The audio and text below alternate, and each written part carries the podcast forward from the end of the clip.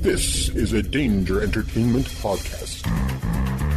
DangerEntertainment.net. Danger Entertainment Podcast Network. Hey everybody, this is Heno. And this is Stephanie. And we're from the Gotham Lights Podcast. Also, the Orville Lights Podcast sometimes. They are two podcasts dedicated to the television show Gotham and the Orville. Now, where can they reach us, Steph? I'm so glad you asked, Heno.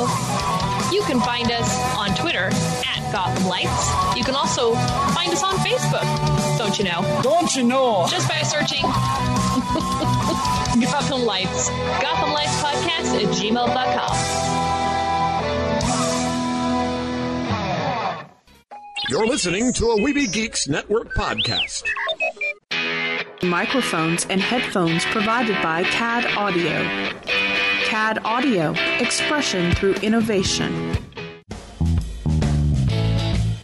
Produced with podcasting gear from Tascam, including the Tascam Mini Studio. Trust your audio to Tascam. Sound thinking.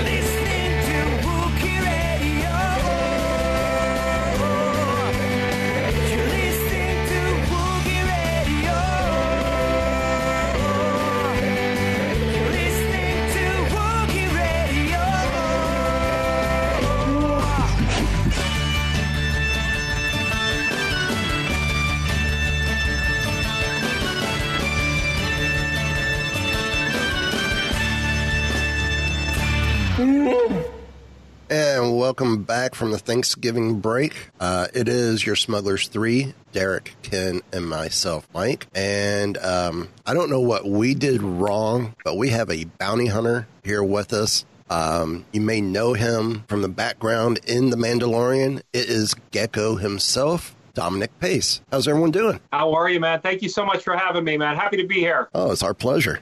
So hopefully this is where smugglers and bounty hunters could be on the same side instead of opposing each other. Absolutely, absolutely. You know, it's the one thing with the bounty hunters is that there's a lot of good in them too. You know, uh, you know what people don't realize that they got to get catch the bad guys too. I know Solo and obviously little baby Yoda or whatever you want to call him is uh, are angelic, but uh, they're also there to, to keep the peace amongst the galaxy as well. There, That's right. I, I think one of the things I like about the Mandalorian is it, it definitely has that um, good, the bad, and the ugly meets uh, the rifleman meets gunsmoke type vibe to it. Absolutely, absolutely. I mean, uh, you know, it's almost Nick Nolte's character there, the Ugnaught, or uh, whatever the species of the Ugnaught. I guess that's what it is. It kind of almost has a little resemblance to uh, uh, to Eli Wallach there. I mean, if you look at the eyes closely, it, it's like it feels like it's uh, the little sidekick there, uh, like like Eli Wallach. Yeah, and you have spoken. Yes, I have spoken. so, how did you get involved in the Mandalorian project? You know, I, have been a blue collar actor for 25 years. If you look me up on IMDb, I have uh, credits, uh, you know, ranging from small co stars to guest stars to lead roles. Um, I take everything. Uh, this is a blue collar job for the 99% of us. It happened to be a simple makeup test. And what they didn't know was that I was a lifelong fan, uh, very passionate about the series ever since I was five years old. Um, there's a group, uh, there's a company called Legacy Effects. It's one of the top prosthetic companies in Hollywood. They've been uh, one of the top for over 20, 30 years there at this point now. they deal a lot with Marvel, Star Wars. I mean, every major sci-fi fantasy film, they're, they're usually have their hand in it one way or another. Happened to be a gentleman uh, by the name of Brian Sipe who was heading up Drax, the character Drax, Dave Bautista, over at Guardians of the Galaxy. Uh, he was doing his prosthetics there for almost every film, and we just hit it off. Uh, I had previous prosthetic experience with, um, I was doubling on Frankenstein and Van Helsing. I also was in um, A Bright with Will Smith. I was one of the orcs, and then I also played a Kree guard as well as another uh, supporting character, a little featured character on Agents of Shield. Uh, we just hit it off, and uh, I had no idea what the project was. There was no guarantee of work after that day. Um, but I get a phone call two weeks later from a secret code name project called Huckleberry. And it wasn't until I was uh, whisked away into the wardrobe room, uh, I was met by a gentleman by the name of Richard A. Pora, Stephen Poro uh, is his other uh, professional name. And it wasn't until then that I saw my name on a, a clothes rack it said Dominic Pace Bounty Hunter, and that's when my hands, as a Star Wars fan, a lifelong fan, began to shake a little bit, and I, I, I, my heart was pounding, and I was trying to keep my composure because for the other actors, it was just another day of work. You know, we're featured side characters there, but for me, uh, I'm sure every Star Wars fan can relate. It was, it was, this was not an acting accolade, but it was more of a childhood dream come true, and the whole reason I wanted to get involved in this industry was because of people like Lucas and Spielberg and Richard Donner and Joe Dante, uh, people that we grew up with, Robert Zemeckis, those directors James Cameron when I was a kid. Um, so it meant so much to me, even though, you know, we had probably less than a minute screen time, but so did the original Bounty Hunters. Um, it meant so much to me to be on that set for about eight days. And it was just such a privilege to be my own unique, one of a kind bounty hunter, uh, nicknamed, nicknamed Gecko there. So, how did Gecko get his name?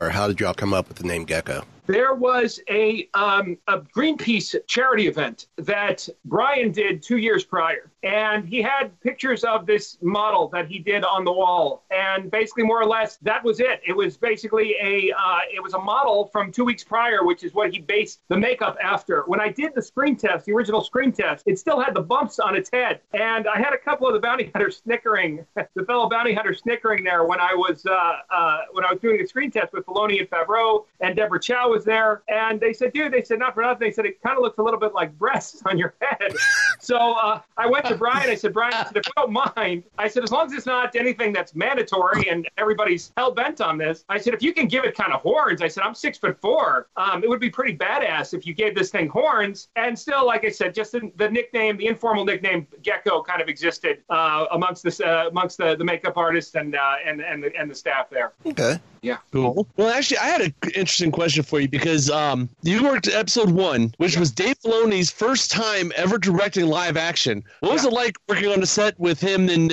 how did how comfortable was he directing live action with you guys? You know, he was as cool as the other side of the pillow. I mean, you know, again, I, I was, you know, I'm not one of the stars of this this project, of course, but I mean, just feeling the demeanor between Favreau, Filoni, as well as Deborah Chow was really uh, more simple than I mean, it was just so peaceful uh, from from start to finish. The entire eight days was so smooth. It was it was second to none. Um, you know, you go back to the old days of James James Cameron or Michael Bay, where there's a lot of shouting and screaming on on uh, all over the place. Uh, but ultimately, uh, it was just a very very peaceful and professional experience uh, from start to finish. There. Awesome. Yeah. So, um, did they let you add anything to his backstory, or was that already predetermined? No, only the situation. I mean, you know, there's obviously a lot of fans that are coming up with fan fiction, but it's only just fiction. Uh, just the fact that I was flanking Carl uh, to be considered maybe one of the high ranks, uh, the fact that I'm right next to Carl Weathers. Um, but other than that, more or less, it was just giving us the situation. They allowed us, they allowed us to play a little bit in the cantina. You see me in the backdrop in the first episode uh, in terms of just kind of negotiating with with other characters. But more or less, I mean, we were just there as, as props, you know. And for me, what made it very special, of course, was to be one of a kind and to be part of that bounty hunters guild there. Have you have you heard since there's been other characters who have only made a one episode appearance? Have you heard any chance of action figures? Uh, I am praying. I'm really praying. Um, I, I, I, did a really as peaceful as I can and as respectful as I could with Disney, with the podcast and with the illustrators. I did the most elegant um, rollout of this character as I could. And part of that movement was in the hopes that we might get noticed by Black Series by a 3.75. Um, I can't tell you how grateful I am for the Star Wars fan base. Some have reached out and have already created uh, uh, old vintage figures of my character. They've created oh, a Black cool. Series, yeah, which I'm forwarding to the Peter Mayhew uh, Foundation uh, this weekend. Uh, it's a one of a kind uh, character that they're going to hopefully put towards one of their good causes. Um, but I, I, made it to a, a Topps card, just at my the back. I was featured in in a Topps card. I have my agents that are talking to them in regards to nailing that screenshot when I have this standoff with the Mandalorian. Um, if you split the screen in half, it basically is me and Carl and the Mandalorian kind of face to face. Um, and that's something that I would love, even if it's just a Topps card. But you got to believe believe, I mean, gentlemen, I mean, you know, we have Prune Face and Yak Face and Blue Snaggletooth. Uh, you know, if there's any franchise where I have this opportunity, uh, I, it's got to be Star Wars. And I'm hopeful that maybe it might, might not be the third or the fourth series, but maybe the fifth or the sixth when people are doing dioramas. Brian put two hours of work into me every morning, and it's such a unique look. I mean, if you look at some of the other bounty hunter characters, and even in episode four, I didn't really feel like any of those uh, imps or what have you were very memorable. But the amount of work they put into this bounty hunter, I think, is pretty detailed, hopefully enough to, to warrant uh, an action figure. And to me, that would just be the icing on the cake. Again, this is not an acting accolade, but just the fact I think that every Star Wars fan can relate to be part of the universe within your one of a kind, you know, to be a one of a kind. So much to the point, I don't even have any tattoos. I'm discussing, I'm talking with a tattoo artist to get get this character on my shoulder within a couple of weeks. Um,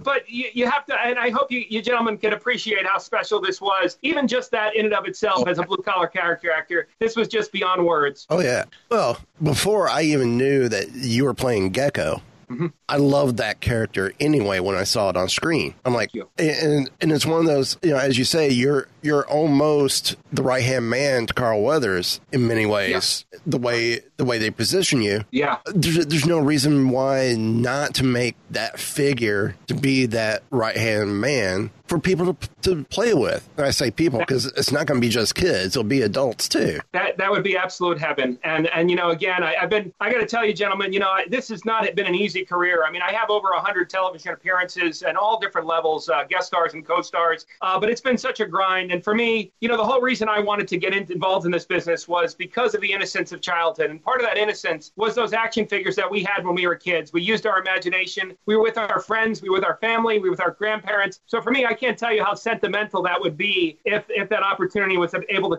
you know was able to come up. Unfortunately, just like the most the 99 percenters, I'm not part of that CAA crowd or the Disney you know executives or the Endeavor or the William Morris agency to where they make those decisions. It's all just has to be organic. Right. All I've done is just kind of represented Star Wars in a good light. I've been involved in oh god countless charities. After this interview, I'm heading to uh, donate a few autographs to a, a young girl who has started up a homeless outreach for the past five years to the Los Angeles homeless, um, and uh, I'm donating a five autographs plus uh, some merchandise that I, I'm, I've been uh, uh, uh, getting ready for some of the comic cons. Uh, and and again, I mean, it's just uh, it would just be an absolute honor. Some fan fiction uh, has talked about perhaps because the Kenobi series takes place before this, uh, perhaps being part of that bounty hunters guild if they happen to lead the story of the bounty, a bounty hunter guild that goes out to chase Luke. I think that would be very uh, you know have a lot of legitimacy to it. Uh, but to be part of that team, uh, perhaps uh, Yeah. that would be really interesting to give him a little bit more of a backstory. But again, respectfully, this is all fiction. Um, and again, I mean, just if anything, it's just that little bit of screen time as a one of a kind character, which again meant so much to me as, as a small time actor. I don't see why it couldn't happen. I mean, if Two Pipes was part of Enfys Nest's crew before she goes and before he goes and joins Saw Gerrera's crew, Yeah. there's no reason why uh, you and a few others couldn't go back in time in the Kenobi series. Absolutely. You know, I talked to Brian. Uh, that battle scene played out. They edited it in a way to where I was not seen being killed. Uh, also, so I mean, I know I believe they're about oh, God, I want to say maybe sixty percent through, maybe seventy-five percent through the second season. Um, but hopefully, you know, even have a chance of moving on. You know, moving forward. But at the same time, you know, it's one of those things. It's almost like Charlie in the Chocolate Factory, to where he won the whole factory by just saying how content he was. And I, I think of him often, or I think of that storyline often, in that as much as I want to continue, it's like if I were to give you a million dollars tomorrow and you were to have that thought the next day of saying, hey, oh God, I hope I can get another million. That's kind of where I, the mindset is. And just in terms of being grateful. And if anything, if there's another Star Wars fan that has this opportunity, it would mean more to me to have somebody be gifted this opportunity than for me to continue on. Because again, just this one chance in a lifetime was just more than I could have ever asked for. I gave up hope years ago because it was filmed in Australia, England, Africa, Europe, uh, you know, uh, Lago di Como in, in, in my home uh, country there. Uh, you know, it, it just it was not something that was going to be in the States at all to be in the universe. So just this alone is, is really more than I could have ever asked for. I, I totally understand your feeling. I mean, I work. Most of our listeners know I work for Walt Disney World, so right now it's killing me that we're blacked out as cast members from getting into Hollywood studios. Because if I have nothing to do around the house, I have no problems grabbing a couple bottles of water, going to Batuu, finding a park bench, and just sitting there and people watch. Yeah. To me, uh, I used to do that with Animal Kingdom when it first opened. and It Yeah. was very relaxing. Well, Star Wars is my escape, and that Yeah. I can actually live my escape. Yes. Yeah, So- it, it's done. It's done such wonders for people all across the world. It really has touched people in ways that no other franchise has. I mean, of course, you know that's no knock to Marvel or, or DC, but there's just something beautiful in terms of the family lineage, uh, specifically relationships between father and son, also brother and brother, which I was very connected to in terms of uh, um episode three, um, and now you know just continuing on with seven, eight, and nine in many ways. Uh, but, you know, this is something that's not only science fiction, but also crosses the boundaries of family and light and good and, and darkness. Um, there's a lot of things, you know, just came up recently in regards to Darth Vader in many ways being a protagonist, uh, not because of his, you know, his evil doings, but because so many of us can relate to the hardships of life, which sometimes make us dark, which kind of give us this sort of uh, social mask in many ways because of the ways that we've been hurt in life and the ways that Vader and Anakin just wanted to love and just wanted to be good. There's so much more depth to that than just the lightsaber and the blaster. And that's to me what has made Star Wars so beautiful. I grew up without a dad, so it was kind of that conflict between father and son, which again just kind of translates into real life, which I think makes a series so powerful. And um, I always say, you know, in terms of uh, recommendations for sci-fi, if, if something that gives it quality is not the eye candy. You know, we've seen a lot of great special effects movies, but it's when they're able to connect to family. Spielberg is a genius in doing that, to where he connects a lot between uh, children and and grown-ups, and and for the through the eyes of children, uh, which kind of really, you know, pulls on every heartstring. Not to mention the magic of John Williams in so many different ways. Uh, his music is more powerful than anyone. So uh, I know you've been to Galaxy's Edge there in California. No, no, we're wait. We were waiting for this opportunity. Uh, it's only been two weeks. Uh, we were waiting to uh, celebrate. So uh, I'm actually going to be going in January with my family to to finally exhale. I, I didn't know how it because again I'm not a star. I wasn't a star of the show. I, I was holding my breath uh, not only for a year but also uh, two weeks moving up to the the first episode and the third episode. It wasn't until at least I saw a glimpse of myself in the trailer. I didn't even know if I was going to make the cut. You just never know. So uh, we were waiting for Galaxy's Edge to celebrate, and now we have a reason to. So we're going to enjoy it in January there. Okay, well, there goes my question because I was going to say you, you essentially lived it on set, Yeah. and, and you were on in you know, and now you're in Star Wars. Yes. I was going to ask the comparison. What's it like being on set, living in the universe, to going to Galaxy's Edge? But you're not there yet, so I can't ask. Yeah, I, I will. I will add a very magical moment that I had, and I wish every Star Wars fan could have gone inside my head and my body and my eyes. There was one point to where I was in the cantina, and my first playset was the cantina playset when I was five years old. And there was one point where there were two, three cameras to my back, and I'm interacting. Uh, I was passing Mando. It's when uh, him and Carl are at the table. They're talking about the pucks, etc. And I pass Mando. You can see me in the shot, and then I go over to talk to a few cantina characters there, and I, some of it's ca- caught and some of it's not. But I just wish that I could have uh, had every Star Wars fan in my body there for a second because it really truly felt uh, like I was in the universe, completely embedded. Because you have these really uh, well-established looking characters, plus you have the cantina, plus my back is away from all the crew, and it was really a special feeling for me as a Star Wars fan. So, one of the things that I love about Star Wars is it's a whole universe, and there's all kinds of, of smaller characters like your character and other characters like that. Yes. Also love, I also love the um, the the blue collar actors, as you call it. Um, the the actors that aren't the big stars, but that fill in the, the world around the big stars and everything. Yes. Uh, so, so what what would you say was was the moment where you actually said to yourself, "Holy moly, I'm actually in Star Wars now"? I think when I when I was flanking Carl Weathers, uh, I felt the camera hot on me. I've been uh, in the business for uh, you know over 20 years, and uh, you know without looking at the camera, I could feel it. And that was when I knew that there would be at least a couple of great screenshots. You can see it on my Twitter or Facebook. You know, I, I was able to grab you know the essential shots there. Uh, but that really was the moment, and there was something about Carl's voice, and in, in terms of the situation, and I'll I'll go into that in regards to the baby in a minute. Um, but it, that in it of itself, the intensity of the standoff was really intense.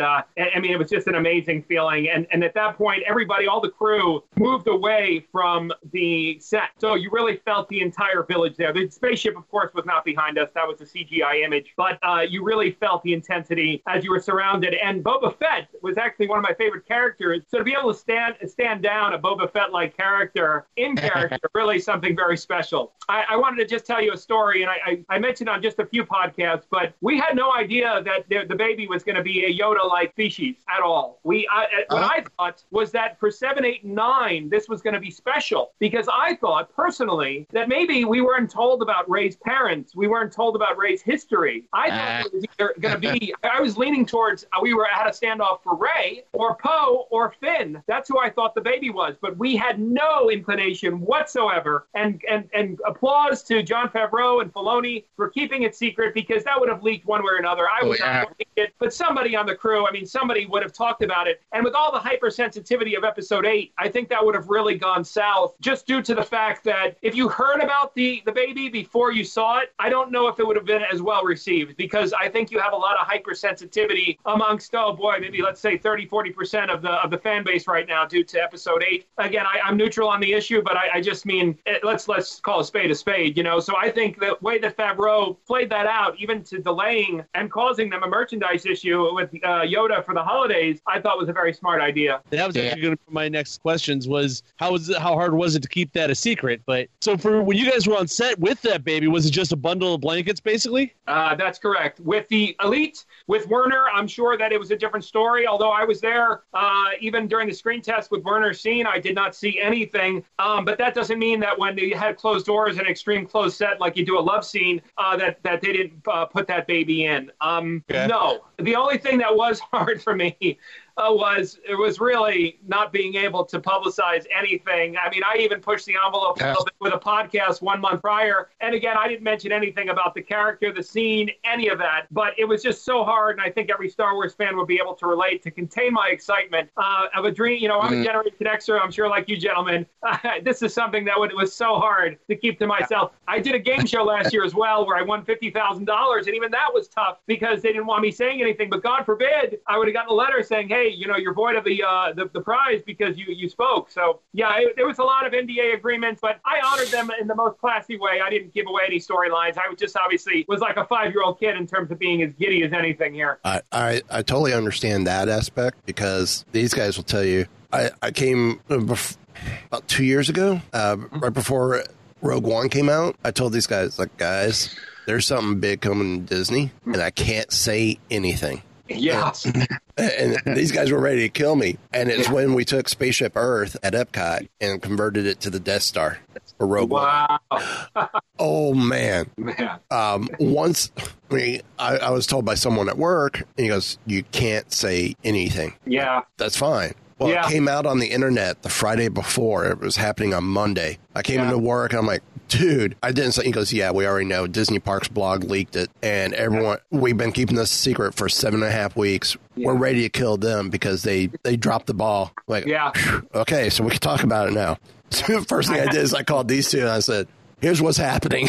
Yeah, I had a I had a friend of mine who actually was building the X-wings for Galaxy's Edge out here, and he wanted to invite me and my two sons. It's about an hour east uh, inland uh, of Los Angeles. But here's the the problem was it was so anticlimactic. I didn't want to go because we weren't even allowed to take any pictures. So it's like it's like it's hard. You know, it's like seeing paradise, but you can't you can't uh, take any photos. You know, I mean, how would you not want to pa- take a picture in front of a life size X-wing? You know, so I told him I said, you know what, I'll wait for Galaxy's Edge just because uh, you know this is this is going to be pa- the most painful thing ever. You know. Yeah, I, I will tell you, the X Wing's cool, but the A Wing and the Falcon are so much better.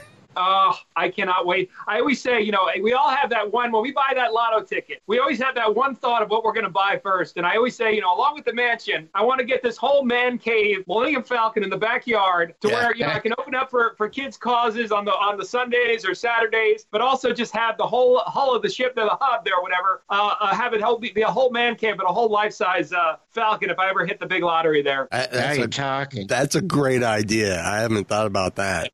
Absolutely. I mean, it's such a great place for a man cave. You know, you got the whole setup, but you know, you get your big flat screen uh, TV. You watch your Saturday football, your your NFL football on Sundays. I think it would just be prices. Have your refrigerator. You got your beer all lined up. Uh, it would be uh, just heavenly there. See, I, I haven't thought about the Falcon. My other thought was a downed AT-AT. Oh, And I could use part of it as my studio for podcasting and the rest for, ga- you know, man cave stuff. Oh wow, that's pretty. That's that's pretty awesome. Yes, yes. That was my I thought. think yeah, there was one dad who I think I mean he built a small one in uh, in the backyard there. I, I forget where it was in the country, but it's definitely in the states. Uh, but yeah, no, uh, that's that's my first thought there with uh, if we ever hit the big one there. Yeah.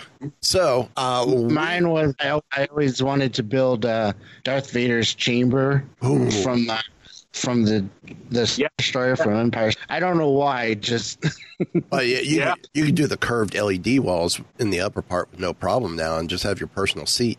Yeah, speaking of which, actually. that's really what added to the technology of uh, Mandalorian. They had the LED screen, and it just was. I, I've never seen anything like it. I can't wait to watch these next four episodes, just because Oh, I can't wait. that, that technology now. I, my vision is perfect. Uh, I'm 44 years old, but my vision is perfect. That was about 20 feet away. If you go back to that Werner Herzog lair, you know his office. Yeah. That backdrop is actually even the wall on top is all part of the two-dimensional screen, and you cannot even tell when you're watching that shit. When you watch Really? that, you're like, oh, that's got to be out in the desert. Maybe they filmed it out in the desert thing. No, you look at it again and really try to look. That's a whole screen, even the top where the wall kind of comes in. That whole thing is all two dimensional, but you can't even tell. But what makes this really special is when they go into space, if they can put, they can put an X-wing in there, they can put whatever spaceship they want, and be able to shoot around the ship, like say a battle scene. That's going to look gorgeous, and I'm sure at one time or another, whether it's this project or Kenobi, uh, they're going to take full advantage of that technology now. Oh yeah. So Awesome. That, so that was instead of green screen, that was a full LED wall. I can't. You can't. I like literally when I walked in, I thought I was walking into a set that maybe was like a Star Destroyer or a Death Star because it had all these squares, uh, you know, and it had these lights, you know. And I just said, oh wow, it's probably just old school flickering lights from a spaceship or something. I come around, they can curve that thing all the way around if they want to, Yeah. um, and they can put any image they want. And I, I'm, a, I think even you know the scenes with uh, Nick Nolte and, and Pedro as well in the desert, all of that too. You change the lighting plus that LED screen. The only thing that's really kind of sad about this whole thing is less and less there's there's going to be movie location. I mean, it's just you know in Florida you got the legendary ones. You've got uh, you know uh, Edward Scissorhands. You've got Caddyshack. You know, I mean, uh, you know, got you know Ace Ventura, Miami Vice. I mean, so many great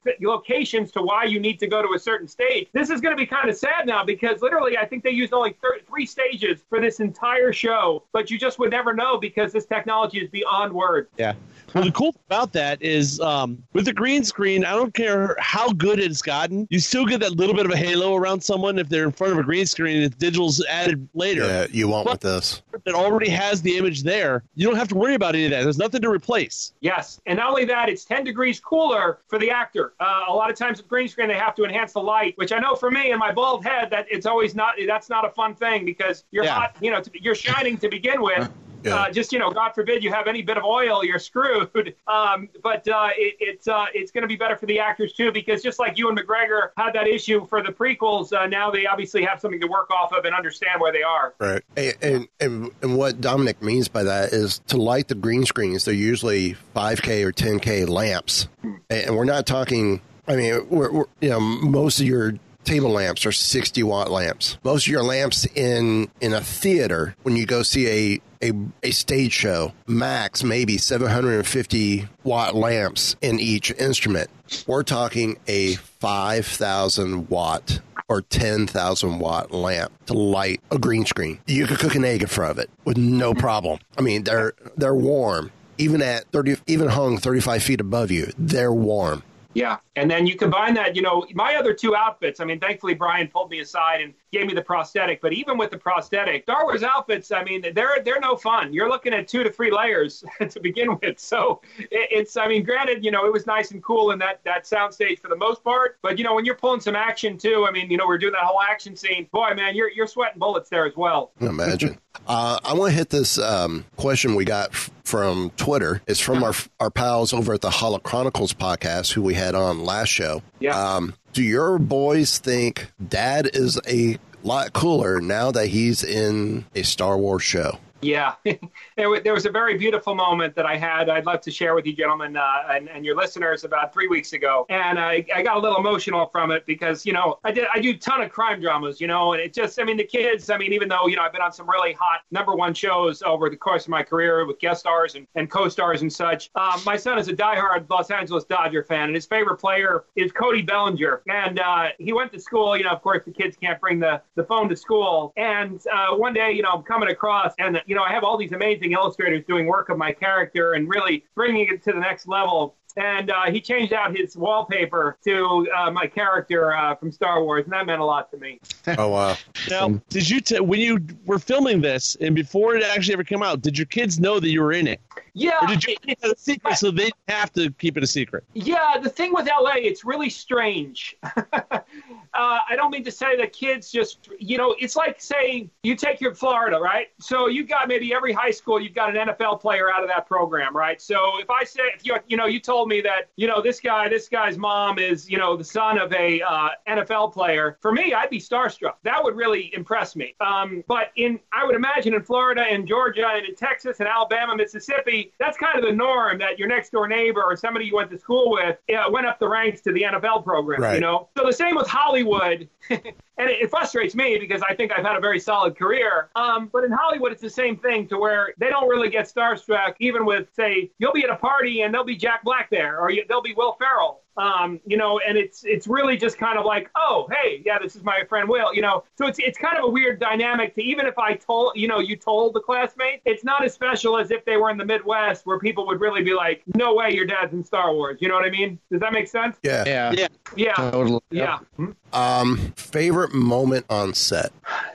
Day one, day one was very special for me. Um, I uh, go into the walk into the cantina. I was one of the last ones to go in because again, my work, my makeup took a long time. Um, they they forgot my mask, and I did not want to. Even though, as much as you know, I think each Star Wars fan would have a different choice with this. But for me, I didn't want to be selfish and make it about me. I thought that the character um, was it, it was essential to have the face mask to this character, and they were they misplaced the mask. It was up in the wardrobe room, and I said I, I don't want to go until you have the mask because this to me really makes this character. I, my face, as much as you know, there I am. It, it wasn't going to really, to me, explain a bounty hunter. For me, I, I like all the gadgets, and I think it has more of a makings of an action figure and, and more of an imposing character with that. So I was late to get the set. I was one of the last bounty hunters there. Uh, two moments, if you don't mind, two that were priceless. And again, I think every Star Wars fan would, would appreciate. Uh, there was a table full of blasters where the prop master allowed me to choose my own bounty hunter blaster, and that to me was very special. I think every fan would love that opportunity, uh, whether it's a blaster or a lightsaber, of what you know blaster would suit you. Uh, of course, being six foot four, 260 pounds, I picked the biggest one, even though it was heavy as anything. I picked the biggest one. It was about, oh boy, it must have been about three feet long with a, a, a paintball canister in the back. And then there was another moment, and again, you have to understand, your listeners have to understand, you, you can't, you'll get thrown off set if you're not. I mean, I've been on set with Denzel Washington twice, one for The Siege and one for uh, Roman uh, Israel, I think was the name of it. It's a lawyer movie. Um, you have to respect the A-list talent and you have to respect the A-list producers. But I walk on set into the cantina, and nobody was really. I mean, everybody was getting situated on one other side, but for whatever reason, I come into one other side door, and just leaning up against the bar is George Lucas with Jon Favreau, and, Oh. and they're sitting there talking about. And I'm not a book guy in terms of Star Wars. Um, they're sitting there talking about the detail of the Mandalorians, which I was just like blown away just from hearing what they were talking about because I really was not familiar with the depth of the Mandalorian history. Um, but just to see Lucas there, not only in his own element, you, you basically have, I, I always say you can count on one hand how many gods of Hollywood can have that level of budget with their own creation. Maybe J.K. Rowling, James Cameron, Steven Spielberg, George Lucas, and maybe one more. Um, Walt Disney, of course, when he was alive. Right. But to see him, God himself, within his own element, and to be there as one of his own people, you know, was really something very special for me. So those were the two moments in particular that I will never forget, and I, I will always cherish them. Yeah. Awesome. What,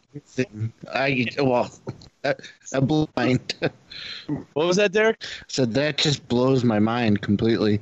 Yeah, yeah, it was a special moment. Uh, and again, like I said, and, and just in case any of your listeners or anyone, and I'm sure you gentlemen have been around, you know, certain situations, even with a, a corporate CEO. You know, I mean, Bob Iger is over at Disney World. You know, you, you can't just say, oh, let me go up to him and, and go shoot the breeze. You know, so you have to re- you have to respect that. But just being amongst the energy and just knowing that you are part of that team uh, where they respect you and they rely on you to be a professional, that in and of itself was was just an honor to be in that room that day um, and to be a Cantina character. Like I said, that was my first playset. So it was just the strangest thing to have my, my own first playset be, you know, with Walrus Man and Hammerhead and Greedo and, and a Jawa and to play with that when I was five years old and be sitting in a cantina. At the time, I didn't, I mean, I still don't know what planet it is. I haven't been following, but I, I didn't know. And for anything, I could have, I thought that maybe we're on Tatooine. So I was just like freaking out the fact that now I myself am one of my, my action figures, you know? I will have to tell you my Michael Eisner story after the Yeah. show.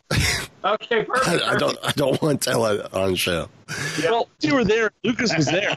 Did he seem pleased with what he was seeing? Was he was he actually enjoying himself and like liking what he saw there? Uh, you guys know Lucas. You guys know Lucas, man. I mean, that guy, he would beat you at poker in two seconds. So, you know, it's just one of those things where you have a different level of a mind. You have a different level of genius. And, you know, I mean, it's just like, God, I mean, you ever been on a date to where maybe you think it's going wrong, but I mean, the girl is totally into you? Uh, it's just people, they express themselves in different ways, but he has never been uh, somebody that has been extremely animated. So you would never Yeah. know. But the fact I think that he was there, uh, it definitely was a very warm and welcoming day to where it was Jon Favreau's birthday. I think it was posted on Instagram that day. Um, so it really was just a heartwarming day to where they were all together. Um, but you did not feel $110 million. You really felt sort of a peaceful uh, sort of uh, um, uh, uh, experience with, with the whole uh, process. There was no stress. You didn't feel, you know, I've been on, I remember there was a show called True Detective. It was the second season. And uh, that was a situation to where, you know, you could just feel the tension of and the conflict between the writers, the producers, and what, how, what directions is going, the stars. And, you know, it's just kind of an overall feeling where you can feel the tense uh, uh, climate on set. Uh, this had none of that. It was just so peaceful uh, in every single way. And again, I think it was just partly because every, you know, there might have been half of the members that were just truly uh, joyous in terms of being uh, a part of this amazing franchise. So I know I've said with Galaxy's Edge, and we, we've talked about this, that um, on the show, when you walk through that transition period, you know, just like you do with Magic Kingdom or Disneyland, where you walk underneath the train station and you go from real world to Disneyland, Disney World, or Disneyland, Magic Kingdom, whatever.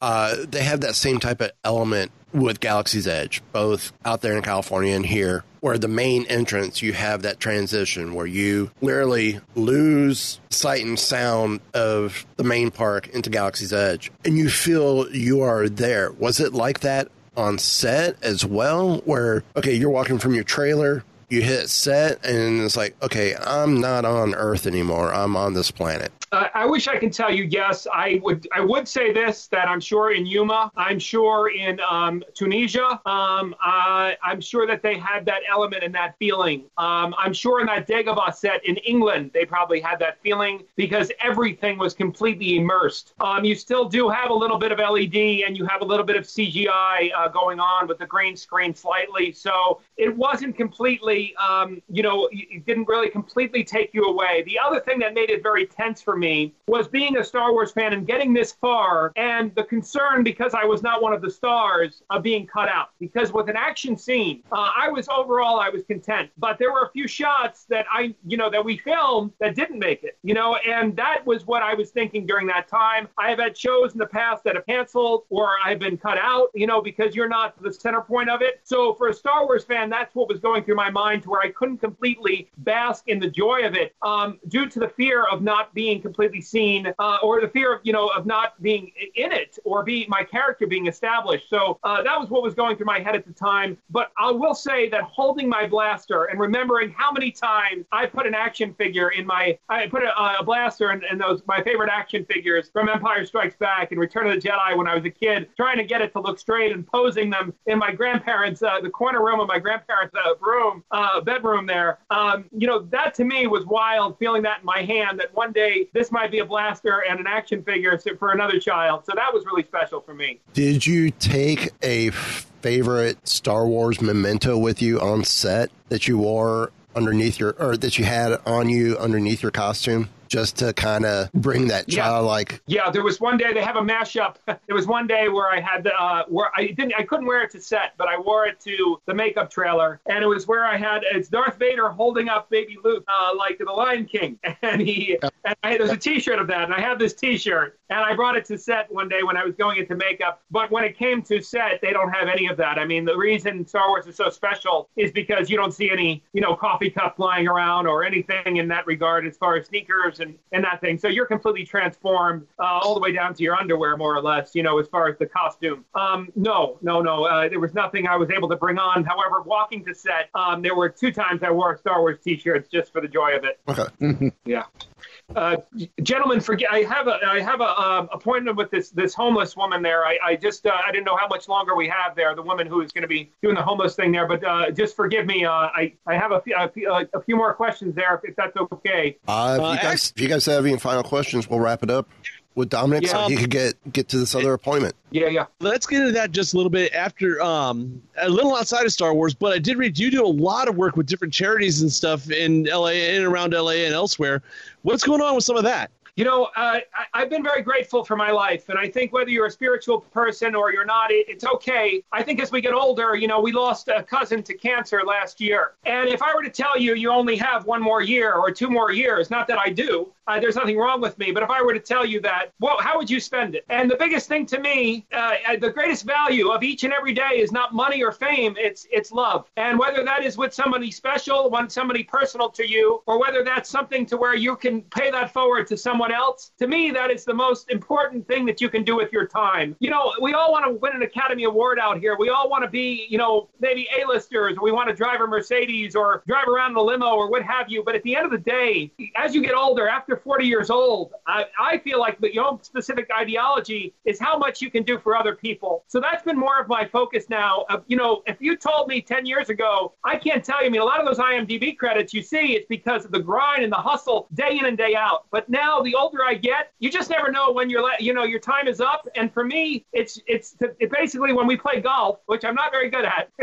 uh, and I leave a lot of divots, right? So I just feel like it with, with life in terms of you want to put that divot back and you, how, you know, do you want to make this world for, and this is not politics. This is just about being a human being. I saw a beautiful movie over the weekend and Tom Hanks did such an amazing job. He did the uh, Mr. Rogers story there, Yeah. but I couldn't say it any better Uh, myself in terms of how can you affect people's lives in a positive way. You know, we all go through hardships and heartache. We've all had our heart broken in one way or another. I can't tell you how much rejection I go through over the last 20 years in so many ways, enough to make your heart dark, you know, to where you're bitter and you you want to, you know, just just kind of you know, be within yourself. And you know, you hear about a lot of people going through sadness and depression. And for me, I feel like the best way to deal with that is to see how you can help others. And from helping others and loving others, it's amazing on how you start making yourself feel better. Um, LA Children's Hospital, um, the Los Angeles uh, um, uh, LA Mission, which uh, deals with the homeless, the LA Downtown Women's Center, um, and then also a, a, a group called Shane's Inspiration, to where they build uh, playgrounds for handicapped children. And then the beautiful news now is with the 501st, the 501st Legion, they already have all these charities and events set up within every town. So every convention I go to, I give a, a, a, specific note for my agents that I want to come in as early as possible and leave as late as possible so that if I can touch a child's life just for my little side character uh, to where I'm able to give back or to donate a few autographs for a cause, to me, that That's means so much to me at this state of my life. And again, it's sort of my appreciation back to Jon Favreau, Dave Filoni, and Brian Sipe of Legacy Effects for this small opportunity uh, to just tell them how grateful I am. I can't give them anything, but I can definitely pay it forward as sort of be a, almost a, uh, a,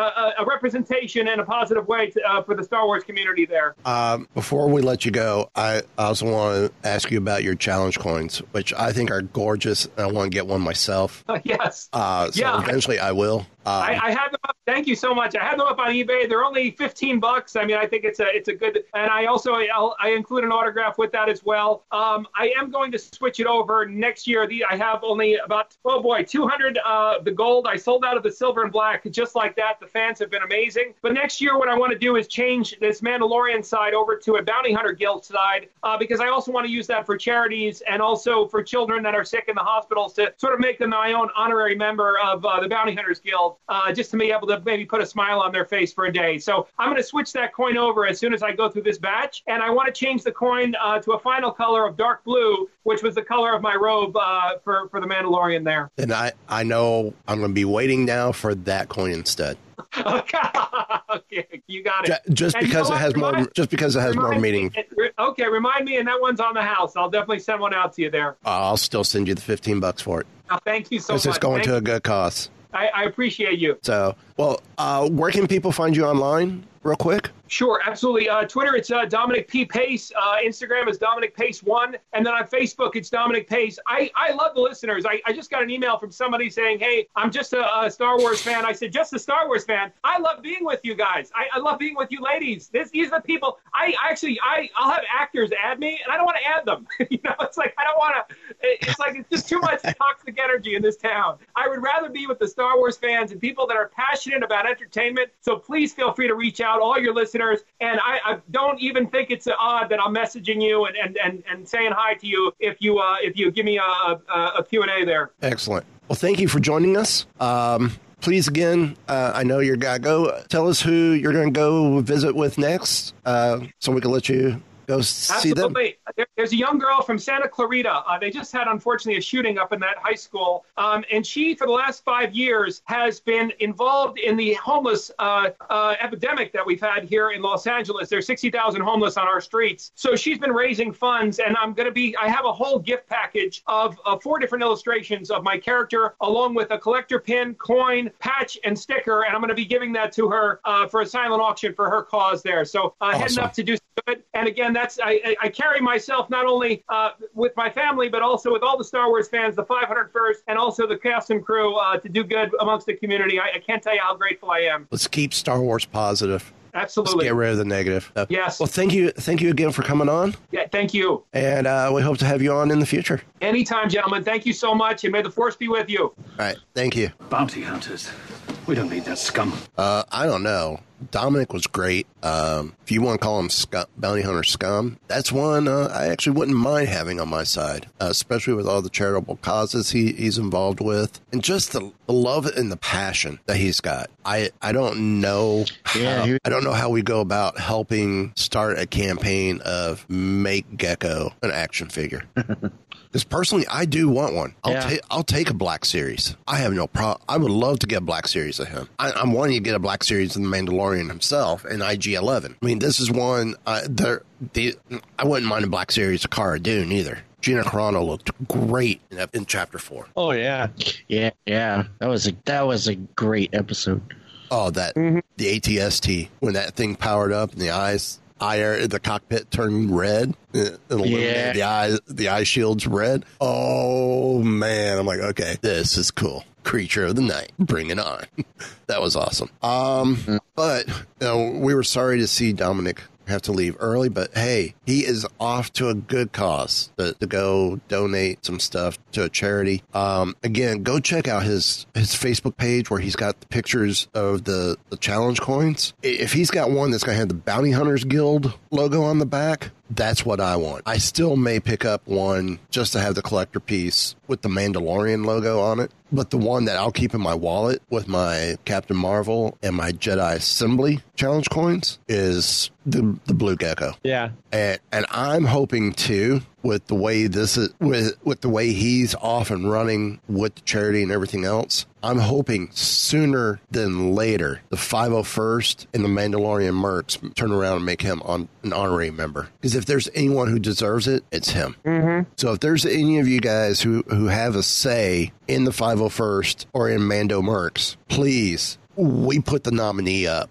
Y'all should make him an honorary member of, of both. There's no there's no better man for it. There's no better representative for it. And, and I, I'm loving Dominic even more, and I'm loving Gecko even more. I want to see more Gecko now, and I and I hope we do see him in Kenobi as well. Yeah. Yeah, that'd be Uh, I mean, we we honored any because I came real close to asking, "Are we going to see you in any more episodes of, of this season?" But I'm not going to. I'm. I don't want to spoil it. I want it to be a surprise. Yes, we're going to see more. But then again, we don't know how many ep- more episodes we're going to see Carl Weathers in. So Yeah, that's what's interesting is all a lot of these characters that we've uh, that we were introduced to in, before the show started. That they said these are the characters of this show. We've only seen one or two episodes each. yeah. Yeah. Doug was only in the first what three? Who? Doug, not Nick Nolte. Oh, Cole. Yeah. Cole was only Cole was only in two. Yeah. Yeah. You know, Yeah, yeah. huh. only been in one. I believe she's um, marked down for three total. Yeah, IG Eleven was so far a episode, but heavily Giancarlo- marketed.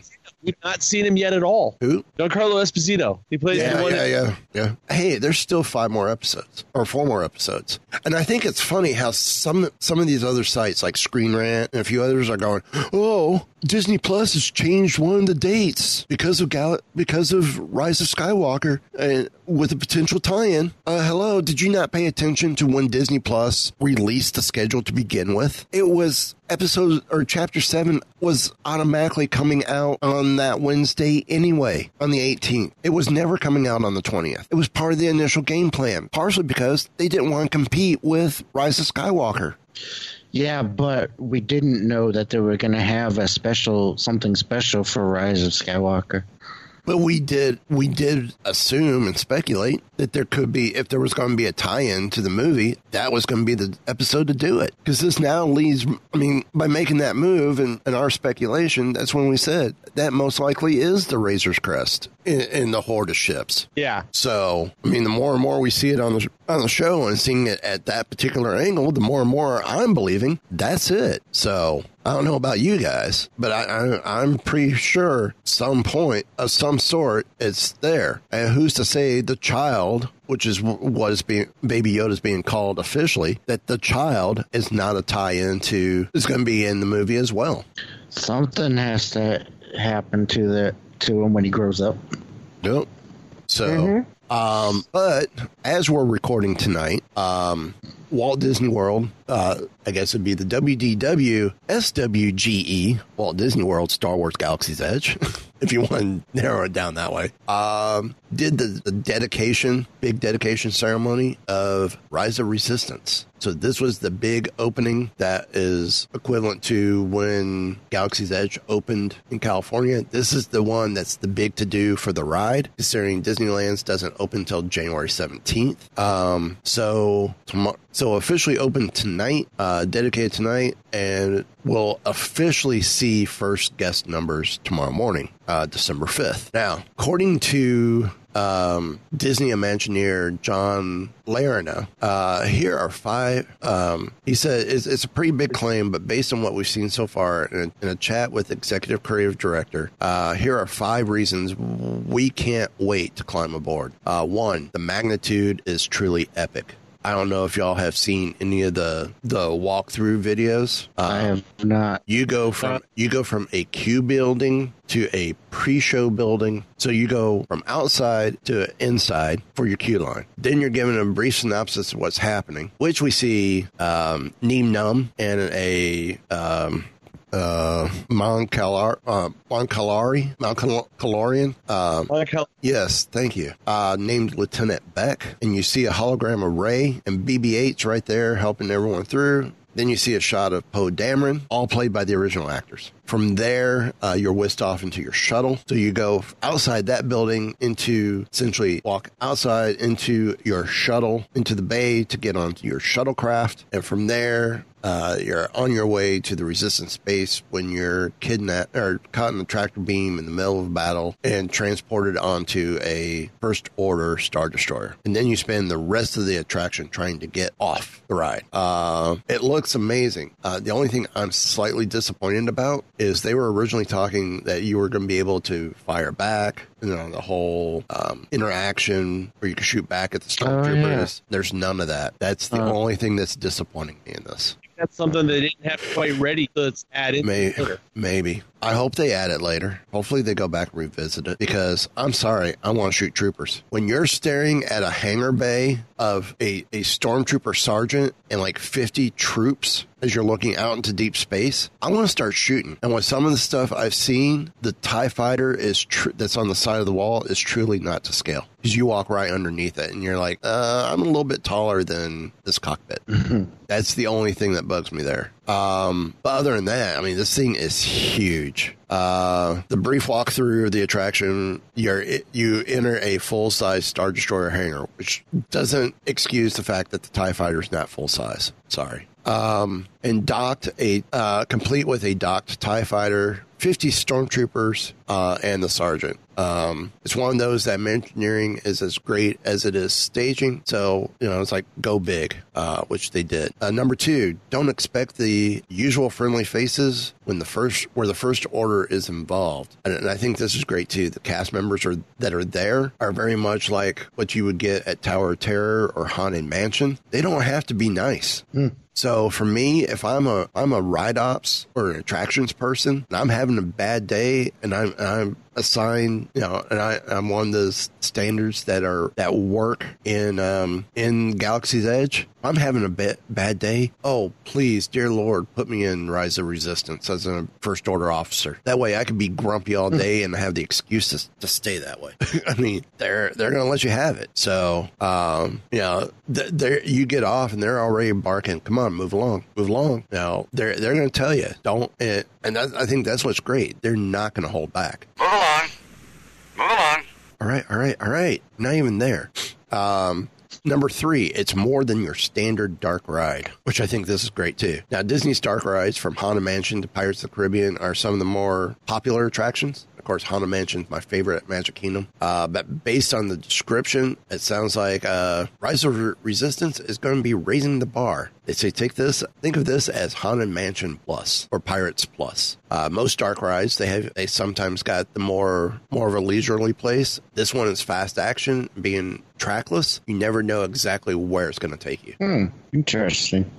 Um, number four. That's how many ride systems are featured. Four. Uh, according uh, the quote is, it's actually four ride systems all working together to give you the seamless experience of getting captured and then breaking out and getting on those trackless vehicles that are first order transports. I mean, it's incredible. I mean, uh, even even though you don't actively fire back. I'm excited for this ride still. Yeah. Um, number five, this ride's got a few surprises in her, sweetheart. Uh, they don't, no one's spoiling how the ride ends. Even the ride up videos don't really spoil how it ends. You don't see the, the, the, um, the reveal at the end. Um, you know, everyone's saying it's enough to surprise you. So I can't wait. I really can't. Uh, the video, uh, I will post it up on the website. The video is supposed to be awesome of the dedication. Where I, I just hope they didn't screw it. I just hope the audio crew didn't screw up like they did with the Walt Disney World Galaxy's Edge when there was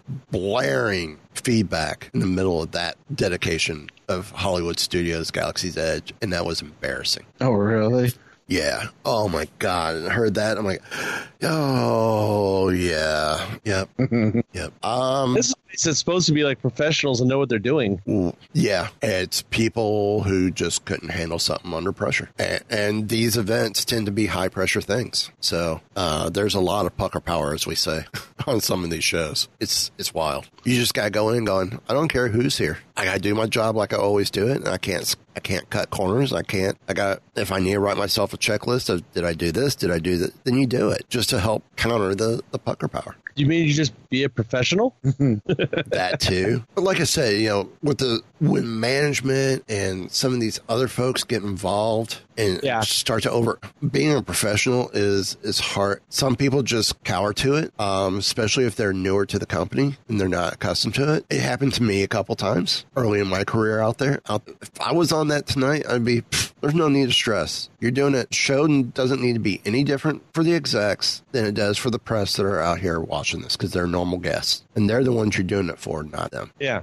And it doesn't matter what they say you need to do. If it's not right, you know it's going to cause a problem, you stick with what you do right. You take the heat for it later. So I'd rather do that than have feedback all over the place and then get criticized for that. So, but uh, something that I hopefully doesn't get criticized because I'm actually excited for this when I read about it. According to StarWars.com, all these stories are coming from StarWars.com tonight, um, straight from the horse's mouth because it's a great way to do it. Um, new shows coming to Disney Plus. It's called Oh, yeah, Star. War- Star Wars Jedi Temple Challenge.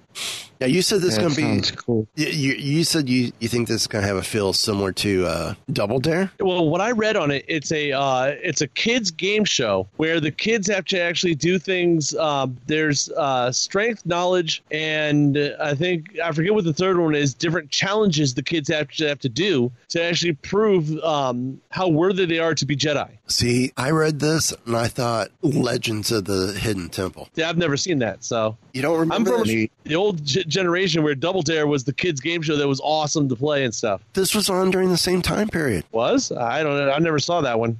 Yeah, I've heard of it, but I've never watched it.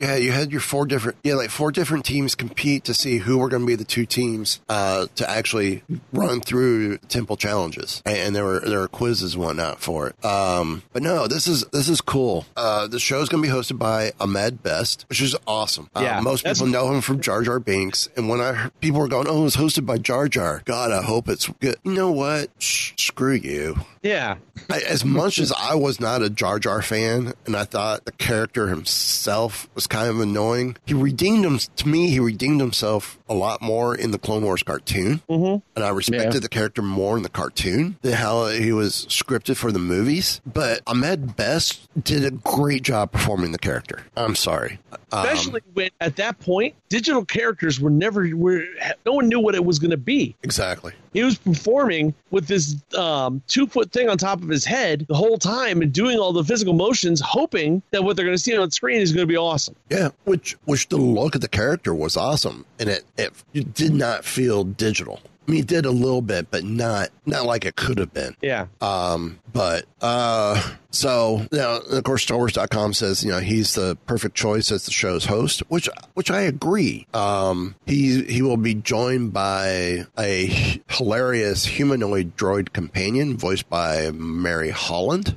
Um, according to Lucasfilm's senior director of online content and programming, Mickey Capo Capoferri, uh, this is definitely a kids game show like no other. The various challenges will test a Padawan's connection to the Force in three locations: Forest Planet, on board a Jedi Star Cruiser, and inside a Jedi Temple, immersing them and the audience in a fun and humorous and exciting competition. Well, how easy would that be to do with the backgrounds? You heard Dominic get the LED walls. That'd be real easy to do the change up. Oh yeah. And and I kind of know the walls he's talking about because we're using them uh, for the Epcot uh, exhibit at Epcot, showing the changes that are coming. And it's a 360 round, and you you don't see seams at all of how it's done. It's like, okay, this is amazing. There's a seam here somewhere for it to be 360. Has to be. We have yet to find. Any any sign of a seam. It's it's it's just brilliant. And, and how it can do the depth is really nice as well. Um,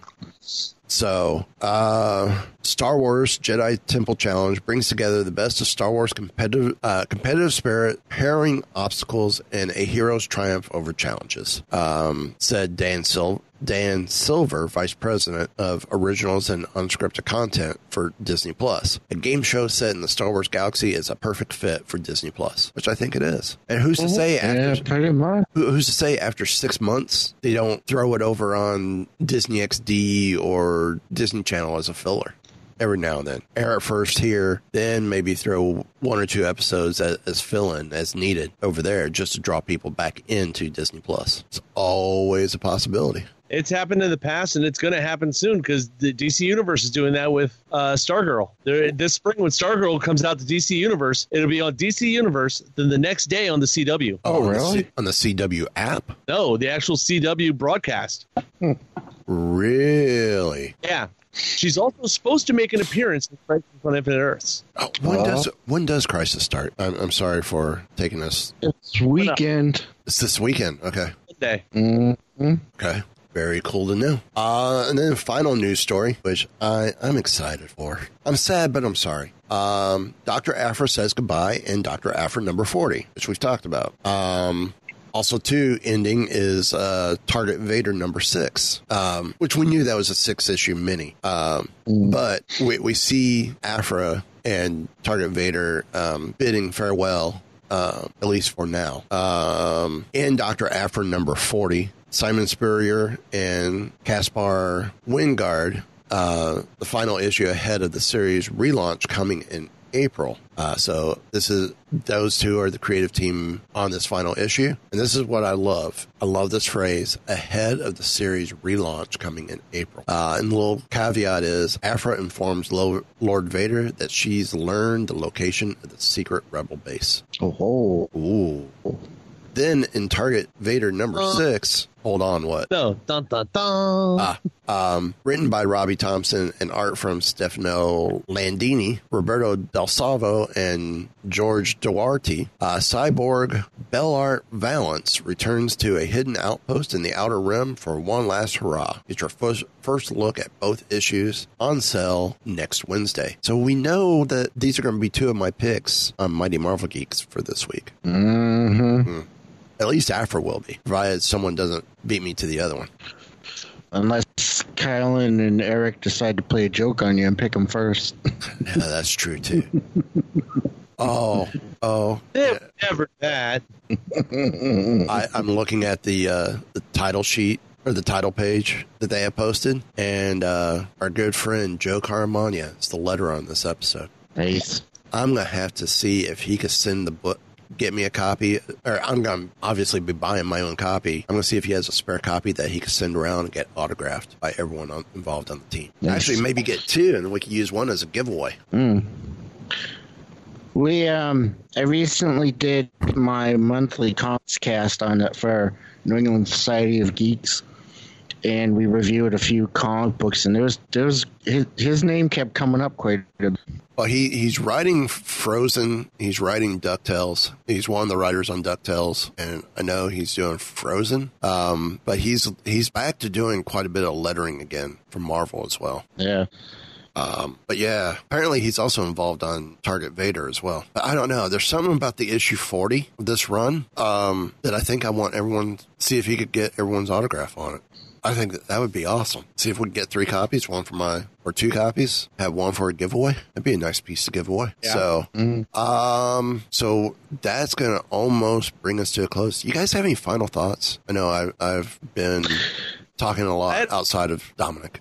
Well, I've heard um, on other podcasts and stuff, wondering and um, just get your general opinion on this. Why do you think? Um, because we've seen the um, merchandise fiasco that's going on with the Mandalorian. Why do you think that it's taking so long to actually get any real merch out? Is it because they wanted to? Um, is it just because they wanted to keep a secret of Baby Yoda? Could it possibly be that they were not sure the impact of Baby Yoda? That they thought there's a chance they could have a Jar Jar Binks on their hands. What do you think? No, I, I think it was just because they were trying to hide, keep the secret of Baby Yoda. Yeah, I Yeah. think I think it's keeping the secret. It's just like this is one of those that if the if it had got out early, um, if the no- news had got out early, they could have actually ended up with a problem like that. If you don't see it in context, Maybe. all you see is Baby Yoda. Yeah, yeah, possibly. But look at look at how popular Baby Groot was. Yeah. So of course, Baby Yoda, who's even cuter. Well, the cool thing is with the Mandalorian, something that I saw in a meme that actually uh, I thought was awesome. I hadn't even thought about.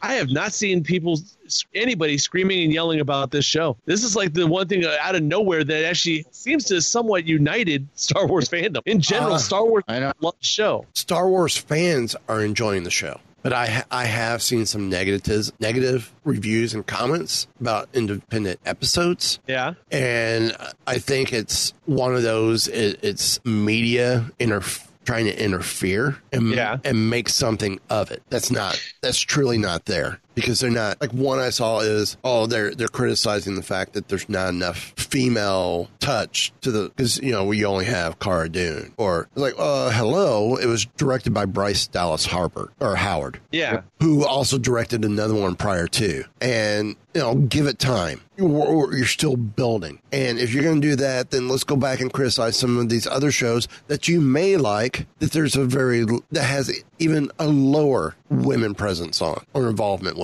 But like I said, the Star Wars fans seem to be all over this. That for some reason Exactly. we're not screaming and yelling and hollering at each other. Yeah, actually exactly. doing wars has always been great about sitting around talking about it. It's- we, how long yeah. do you actually I- sat down one day and just talked with Star Wars fans about something like this? it's not about the films and it's not about the show. Star Wars is not about the films and the shows. Um, and I say this because I just, well, I was at, uh, I took my daughter to dance class tonight, uh, like I do every Wednesday. And, um, and usually I have my iPad and I watch a movie. Well, I was wrapping up from two weeks ago that I started last time we were, I was at dance class with her. I was wrapping up Fanboys, which is a great film. It's Yeah, not about, awesome. it's not about the, the movies. It's about the journey. Mm-hmm. And where is this journey taking you? Are you enjoying the journey that Star Wars is taking you so far? Even with your feelings on The Last Jedi, even with your feelings possibly on The Force Awakens? Have you enjoyed the journey? As much as I did love The Last Jedi, and I, I say I could be the most critical, I'm looking forward. I was excited for The Mandalorian. And I'm still, I, I'm glad they didn't release it all at once. Yeah. I'm excited for Rise of Skywalker, no matter what, because, but I'm also sad because this part of the journey is ending. But I'm excited to see what's going to be coming afterwards, knowing Well, that think- we're going on new journeys. Yeah. That that's what I love about all this. That's what I love about the Roman myths and the Greek myths and the Norse myths is it's the journeys they take you on, Well, that's not, part of- not the story itself. Well, that's the genius, I think, of them releasing this weekly. If they, the impact is going to be so much, so much larger now, because if they had done this as a binge watch, people will be talking about it for the next week, maybe two weeks afterwards, and then move on to It's something gone. else. Yeah, and then it's Right. done. It's gone. Talking about it for eight or nine weeks of your life, you're talking about this. Yeah. that's going to be with you for a lot longer because you're going to have a lot more conversations about it. Every you're going to dissect each episode all the way down to the minutia before you move on to the next one. It's not just watch through it and then talk about two or three things that happen and that's it. Yeah. That's the problem with the newer binge type shows. Then they they put them out all at once. Yeah. What's In next? fact, my wife and I were talking about it earlier. She has not watched The Mandalorian yet. I don't know if she ever intends to, but she's a casual fan. But anyway, so we Hey. saw a commercial for I I'm right there with my wife. She's a casual fan. My daughter i- is right there in between us. So Yeah. So anyway, we were watching. We saw a commercial for The Mandalorian today, because at one point she was, I was watching something. Something came up about Baby Yoda a, a while ago, and she said, "Oh, is that the Baby Yoda that's been all over my Facebook lately?" And I was like, "Yep." But anyway, today she goes. We were watching. We saw a commercial for The Mandalorian, and she goes. She goes to me. Now I know I've I know I've asked you this before, but tell me again. How how long is this after the Star Wars? and I turned to her and I went, "The Star Wars," and we both just started laughing. Well, you know, that was originally the original name of the script was the Star Wars. Yeah. Yep. So she's partially right. it's, just, it's just a funny moment. Oh yeah. Well, um, you know, I hate to say it, but we gotta wrap it up. Uh, any other quick final thoughts? Nope. Well, uh, I'm just gonna say we got two more episodes officially for this year. Maybe one more between Christmas and New Year's, because I know it's probably gonna be Christmas or New Year's before I get to see the movie, or it'll be around Christmas before I get to see the movie because I'm working opening weekend. Um, maybe sometime that week we may record a special episode of our review of the film, which precursor it's going to be spoilers. Sorry, and it'll be notated as a spoiler episode. So you can listen to it at your own accord. But uh, officially, we have two more episodes left of this this year. Wow. So, um, so yeah. Um, so from Derek, Ken, and myself, Mike, we wish everyone a good day, good night, good moment, depending on when you're listening to this. And until next time. Give the evacuation code signal. All right, cut the chatter. Eject. I can hold it. Pull out. No, I'm all right. I have placed information vital to the survival of the rebellion into the memory systems of this R2 unit. I've lost R2.